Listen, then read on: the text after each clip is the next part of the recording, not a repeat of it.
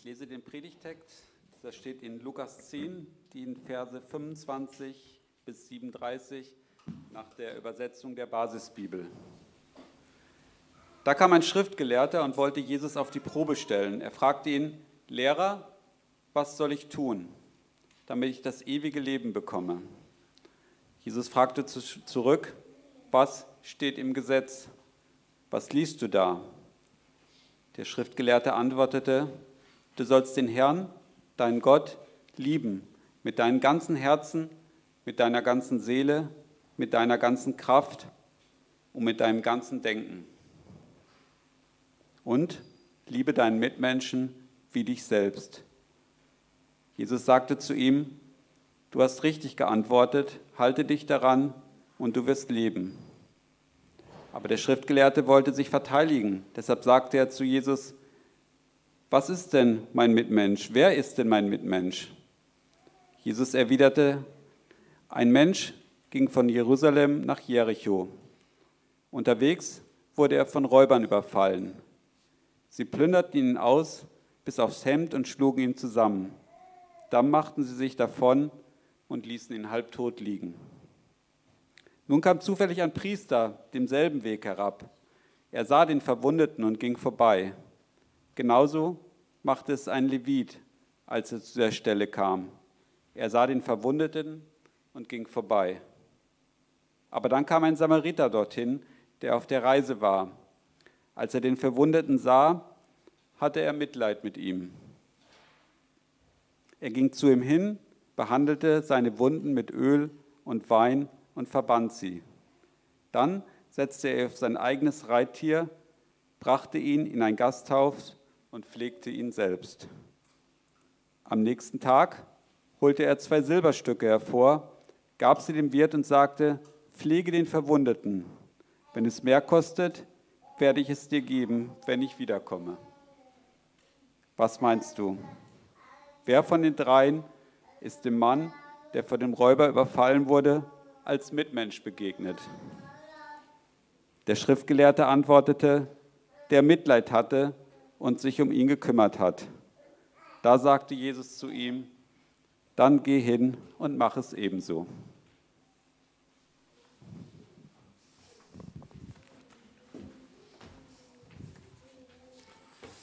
Lass uns noch einmal beten.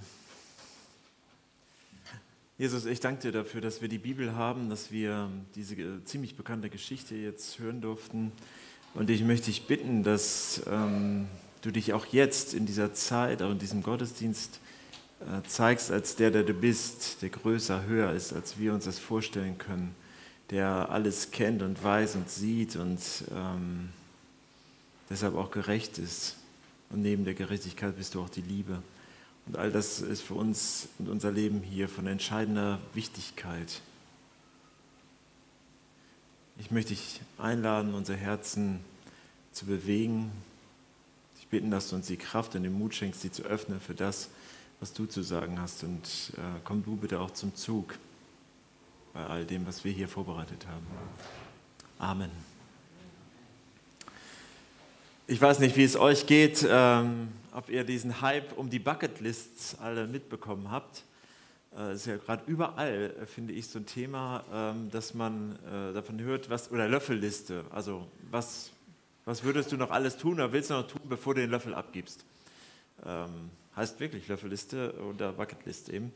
Und ähm, das erscheint jedenfalls in meinem Kontext überall gerade.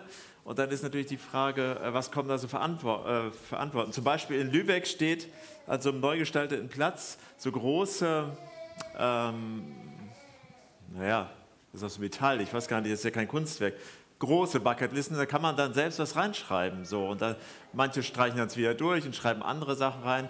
Das ist auf jeden Fall mal interessant, sich das anzugucken. Was würde bei euch da stehen bis zum Lebensende? Ich habe auch, also ich habe keine Liste, aber ich habe schon so Sachen, die ich, ich würde zum Beispiel gerne mal einen Mammutbaum sehen. So einen richtigen, so einen, so einen ganz großen. Also falls jemand Lust hat, mir zu helfen, nein, also, ähm, oder ich würde total gerne mal vielleicht noch mal ein Buch schreiben. Es gibt auch diesen berühmten Film, vielleicht kennt ihr den, Das Beste kommt zum Schluss mit Morgan Freeman und ähm, Jack Nicholson. Super Film. Da geht es genau um das Thema, um diese Bucketlist. Ich habe mal ein Buch gelesen, das ähm, heißt ähm, Dinge, fünf Dinge, die Sterbende am meisten bereuen. Fünf Dinge, die Sterbende am meisten bereuen. Da hat eine Frau, die ganz viel mit Sterbenden im Hospiz zum Beispiel äh, zu tun hatte oder hat, äh, mal mit denen gesprochen, genau über das Thema und dann hat sie das gesammelt und dabei ist ihr aufgefallen, dass äh, all diese Werte, die ja allen in unserer Gesellschaft so wichtig sind, wie zum Beispiel äh, Macht und Geld und solche Sachen, dass das alles nicht vorkommt.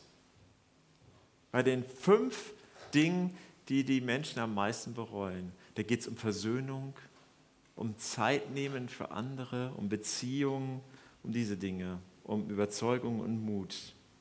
Das Verrückte ist, das kann ich mir angucken, da kann ich drüber reden, das äh, konsumieren, mir solche Filme angucken und trotzdem verändert es in den meisten Fällen gar nichts. Gar nichts. Es ändert sich nichts, sondern weiterhin ist es so, dass diese Werte, die mich umgeben, meistens auch mich prägen. Was soll dann noch helfen? Wenn dieser mediale Einfluss da ist, was und nichts verändert, was soll denn dann helfen? Es liegt doch auf der Hand, oder? Ein Rat von Mama. Da kann nur noch ein Rat von Mama helfen. Und genauso ein Rat von einer Mama hören wir heute aus der Bibel. Und dass das aufgeschrieben wurde im Buch der Sprichwörter, der Sprüche im Alten Testament, ist schon interessant. Das ist also nicht von Salomo jetzt, sondern von einer Mutter für ihren Sohn. Ihr könnt hier mitlesen, ich gehe mal ein bisschen zur Seite und lese das dann vor aus den Sprüche oder Sprichworte 31, die Verse 1 bis 3, glaube ich, und dann ab Vers 8 nochmal. Worte an den König Lemuel von Massa. Das ist ein nordarabischer Stamm. Worte, die seine Mutter ihm eingeschärft hat. Mein Sohn, ich habe dich geboren. Mein Sohn, ich habe dich von Gott erbeten. Was für ein Leben wichtig ist, noch nicht weiterklicken, bitte gleich. Jetzt einen Moment warten, Katrin, das ist so schön was für ein Leben wichtig ist, das will ich dir nun sagen. Also ich habe es ganz leicht hervorgehoben, wie ihr sehen könnt. Was für ein Leben wichtig ist, das will ich dir jetzt sagen. Also das sagt hier, das steht ja auch in der Bibel so. Jetzt kommt. Verschwende deine Kraft nicht mit Frauen. Tue es nicht, sie können sogar Könige zugrunde richten. Das ist nicht mein, was ist jetzt vor. Und dann kommt noch ein bisschen was anderes und dann kommt der eigentliche Predigtext.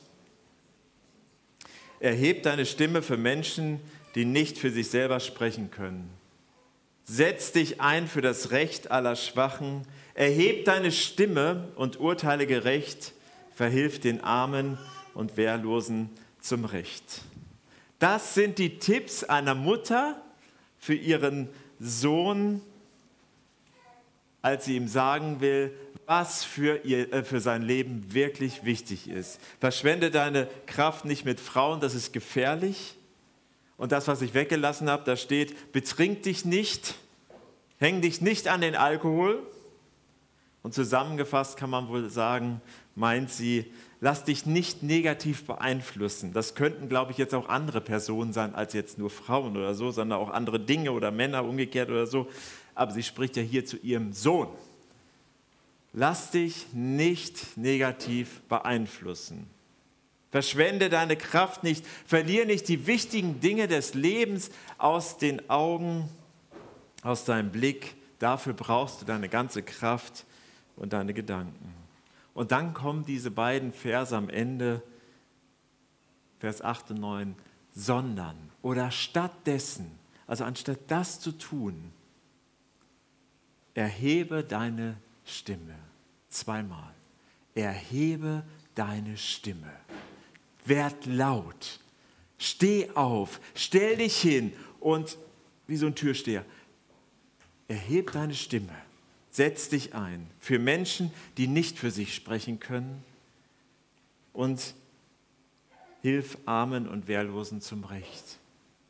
Urteile gerecht. Da steckt eine Menge drin. Tu nicht dies, sondern tu das. Vielleicht ist, ähm, ist dieser Hinweis nötig, weil das Normale ist wahrscheinlich eher, dass man sagt, okay, ich mache das, was alle machen. Und das war vielleicht für so einen jungen König dann eher das, was die Mutter ihm nicht empfiehlt. Das ist dann natürlich auch ein bisschen leichter. Wenn man immer so mitschwimmt, ich meine, jetzt sind wahrscheinlich hier wenig Könige anwesend, ähm, aber einfach so mitschwimmen dass es nicht auffällt, ist natürlich leichter, als wenn man sich immer irgendwo hinstellt und sagt, ne, mach ich nie mit. Das ist natürlich dann schwerer. Es ist leichter, aber es kann auch leichter sein, genau das zu tun, gegen etwas zu sein. Das ist ja, ich habe ja zwei amerikanische Kollegen und da sprechen wir auch manchmal über kulturelle Sachen. Und eine Sache ist ja auch, dass ähm, dass wir anscheinend als Deutsche, das kann ich kaum glauben, eher immer meckern.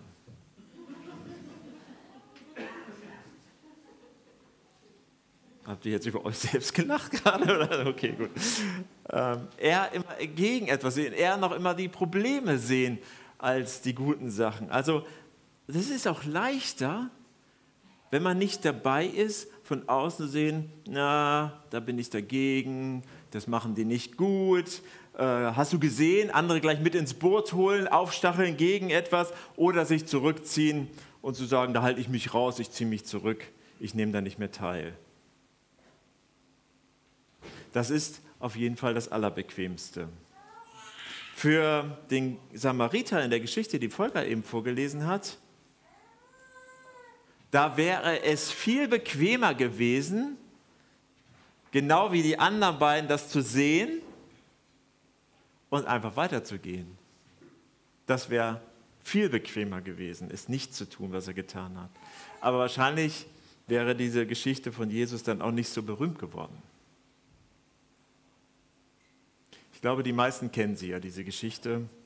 Ziemlich bekannt jedenfalls. Aber ist euch dabei, auch für die alten Hasen, ist euch dabei was aufgefallen? Ist euch irgendwas aufgefallen, was ihr vorher noch nicht so gesehen habt? Es geht ums ewige Leben. Ganz am Anfang, ne? sagt er ja.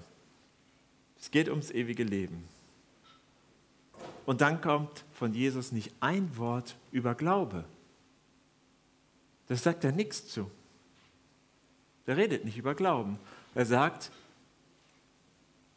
tu dies. Er kommt mit diesem Dreifachgebot, du sollst Gott lieben von ganzem Herzen, mit allem drum und dran. Du sollst deine Mitmenschen lieben und du sollst dich selbst lieben. Dreifachgebot der Liebe. Und dann fragt ja der, sein Gesprächspartner zu Recht, ja, wer ist dieser Mitmensch? Alle? Soll ich allen helfen? Dann verzweifle ich ja. Und eigentlich geht es dann aus, diesem, aus dieser Geschichte von Jesus darum, dem zu helfen, der vor mir liegt.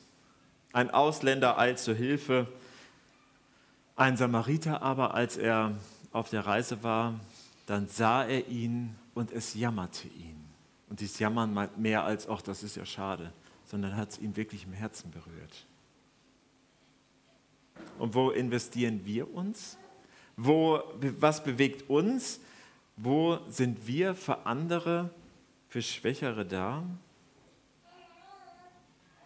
Ich glaube, das habe ich ja eben gesagt, es ist manchmal leicht, einfach von außen Sachen zu kritisieren. Aber schwer wird es, diesen Rat der Mutter, den zweiten Teil zu befolgen. Für andere einzutreten, für das Recht der Schwächeren zu kämpfen. Das ist nicht immer so leicht, das zu unterscheiden, was jetzt schwer und was leicht ist. Vielleicht ist das auch manchmal unterschiedlich, aber ich mache es mal ganz praktisch. Und ich, äh, ich oute mich jetzt hier an dieser Stelle zum ersten Mal. Ich halte mich eigentlich mit politischen Äußerungen sehr zurück. Fällt mir nicht immer leicht, aber das mache ich eigentlich immer. Ich bin Corona-Gegner.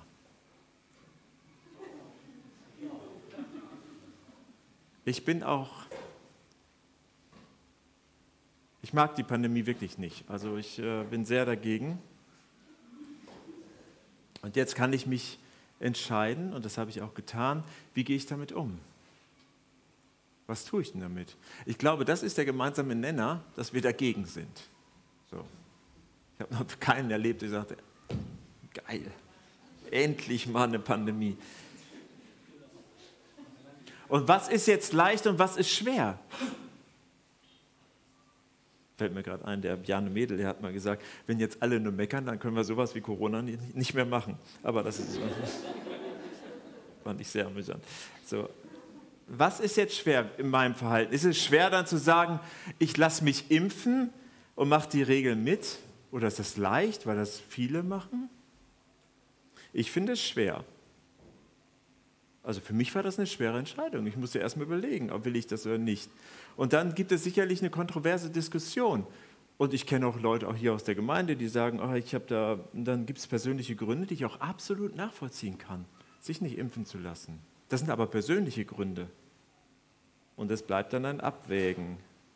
Aber ich habe mich auch impfen lassen, nicht nur wegen mir, sondern auch wegen der anderen. Zum Beispiel meiner Kinder, die noch nicht geimpft werden. Auch wegen denen habe ich mich impfen lassen. Und auch wegen denen und anderer trage ich meine Mund-Nasen-Bedeckung, wenn das erforderlich ist. Zum Schutz für andere. Ich bin kein Fachmann. Niemand außer den Fachleuten ist Fachleute, äh, Mann oder Frau.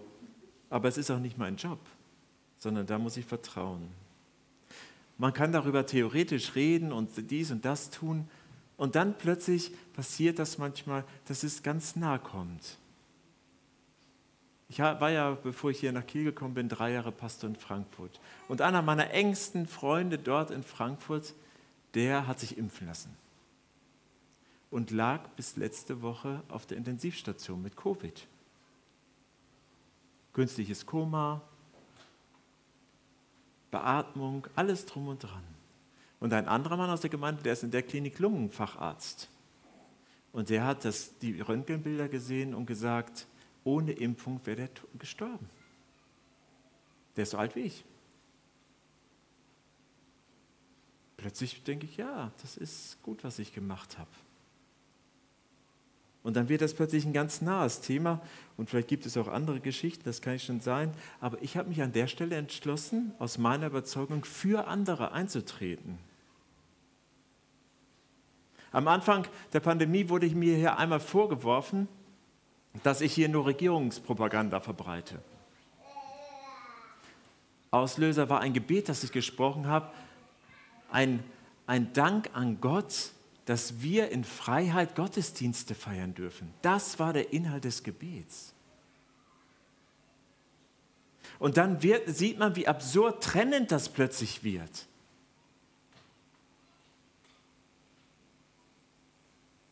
Begründet wurde das dann mit einem Bibelvers. Man muss Gott mehr gehorchen als den Menschen. Das glaube ich auch wirklich von ganzem Herzen, dass das so stimmt. Man muss auf jeden Fall Gott mehr gehorchen als die Menschen. Wenn es darum ging, wie damals Petrus und Johannes, als dieser äh, Vers gesprochen wurde, dass man nicht mehr über Jesus reden darf, dann muss man Gott mehr gehorchen. Dann ist ziviler Ungehorsam ganz nötig. Aber ich bin nicht so gerne, bin nicht so gerne gegen etwas, sondern lieber für etwas. Am Anfang der Pandemie, ich weiß nicht, ob ihr das mit noch auch so registriert habt, da gab es überall, und das habe ich äh, an einem schönen Abend mit Benny letzte Woche besprochen, und er hat es auch festgestellt, da haben die Christen sich zusammengetan, Menschen, die mit Jesus leben, und haben gebetet. Das war richtig öffentlich, haben gebetet für andere Menschen, für Verantwortungsträger in Politik und in Kirchen. Und jetzt höre ich nichts mehr von. Mache mach ich selbst ja auch gerade nicht öffentlich. Für Menschen, die krank sind, die schwach, benachteiligt. Jetzt hört man nicht mehr viel davon. Wofür treten wir denn als Christen, als Botschafter von Jesus auf im Moment? Was sieht man denn davon? Warum gibt es zum Beispiel keine öffentliche Gebetsmahnwache, wo wir für Menschen beten, die ganz schwere Entscheidungen treffen müssen, die ganz schwere Lebenssituationen erleben, die gerade im Krankenhaus liegen oder sonst irgendwo? Warum sind wir nicht Hoffnungsträger an so einer Stelle, wo man das sieht, wo Menschen spüren, ah, die wollen auch gerne Gutes für mich erbeten? Am Anfang der Pandemie, beim ersten Lockdown, da ist überall ein Vers aufgeleuchtet. Wisst ihr das noch? Ah. 2. Timotheus 1, Vers 7. Denn der Geist, den Gott uns geschenkt hat, lässt uns nicht verzagen, vielmehr gibt er uns Kraft und Liebe und Besonnenheit. Das war überall zu lesen, dieser Vers. Früher. Ein echter Kraftvers. Aber hat uns die Kraft, die Liebe und die Besonnenheit jetzt verlassen? Wo ist das denn jetzt? Ich muss gestehen, dass ich jetzt im, im Zuge der Vorbereitung das erste Mal tatsächlich den, äh, den Vers danach in diesem Zusammenhang gelesen habe. Schäm dich also nicht als Zeuge für unseren Herrn aufzutreten und schäm dich auch nicht für mich, weil ich seinetwegen in Haft bin. Sei vielmehr bereit, mit mir für die gute Nachricht zu leiden Gott gibt dir die Kraft dazu. Auftreten für den Herrn. Nicht gegen etwas, sondern für Jesus auftreten. Bei den Versen aus dem Sprüchebuch, die, die ich vorgelesen habe, geht es auch um Zivilcourage, um des Glaubens willen, um der Beziehung zu Jesus. Also auch um persönlichen Mut. Das kennen wir auch aus anderen Stellen in der Bibel. Petrus zum Beispiel, der ist irgendwann mal hingegangen, ey Jesus, ich würde sogar für dich sterben. Naja, hat nicht mal ganz geholfen, sich zu ihm zu stellen. Später hat das dann doch gestimmt. Für andere einstehen, das Recht der Schwächeren zu kämpfen, ist etwas, was Jesus getan hat. Er hat da nicht mitgemacht, wenn anderes gemacht hat. Die, als die Ehebrecherin zu ihm gebracht wurde, sollte sie verurteilt werden, aber da hat Jesus nicht mitgemacht. Da hat er nicht mitgemacht. Als Jesus am Kreuz ankam und alles so deutlich wurde, da ist er für uns eingetreten, hat für uns Partei äh, eingegriffen, weil wir da die Schwächeren natürlich waren, für dich und für mich, für unsere Trennung ist er am Kreuz gestorben, damit wir die Möglichkeit haben, zu Gott zu kommen. Das war nicht der bequemere Weg. Wo investieren wir uns? Wo es leicht ist? Ist das zu politisch jetzt? Das ist ja so, so ein Gesellschaftsthema. Naja, Jesus ist da ganz konkret geworden. Wo Schwächere sind, wo jemand Not braucht, da sollten wir helfen. Ist ja nicht umsonst, dass der Ratschlag einer Mutter an ihren Sohn in der Bibel steht. Ein Hinweis für uns und für das, was Jesus für uns getan hat. In einem Kommentar habe ich gelesen, tu deinen Mund auf für die Stummen und für die Sache aller, die verlassen sind. Und auch Jesus zeigte immer wieder, was das bedeutet, die Augen nicht zu verschließen und die Stimme für Ausgegrenzte zu erheben. Das Wort Zivilcourage kommt in der Bibel zwar nicht vor, dennoch finden sich viele Geschichten von Menschen, die mutig und klug eingreifen und ihre Überzeugungen vertreten. Schon damals wusste man allerdings auch, wie schwer das manchmal fällt. Und auch jetzt tritt Jesus immer wieder für uns ein. Jeden Tag tritt er immer wieder für uns ein. Dem Beispiel könnten wir immer folgen, wenn wir von Nachfolgern reden. Gott lieben, die Gemeinschaft mit ihm und seinen Kindern suchen, die Mitmenschen lieben, versuchen die Menschen, auch die, die uns total nerven, die uns anstrengend sind, die wir nicht natürlich lieben, uns dafür zu entscheiden, sie mit Gottes Augen zu sehen.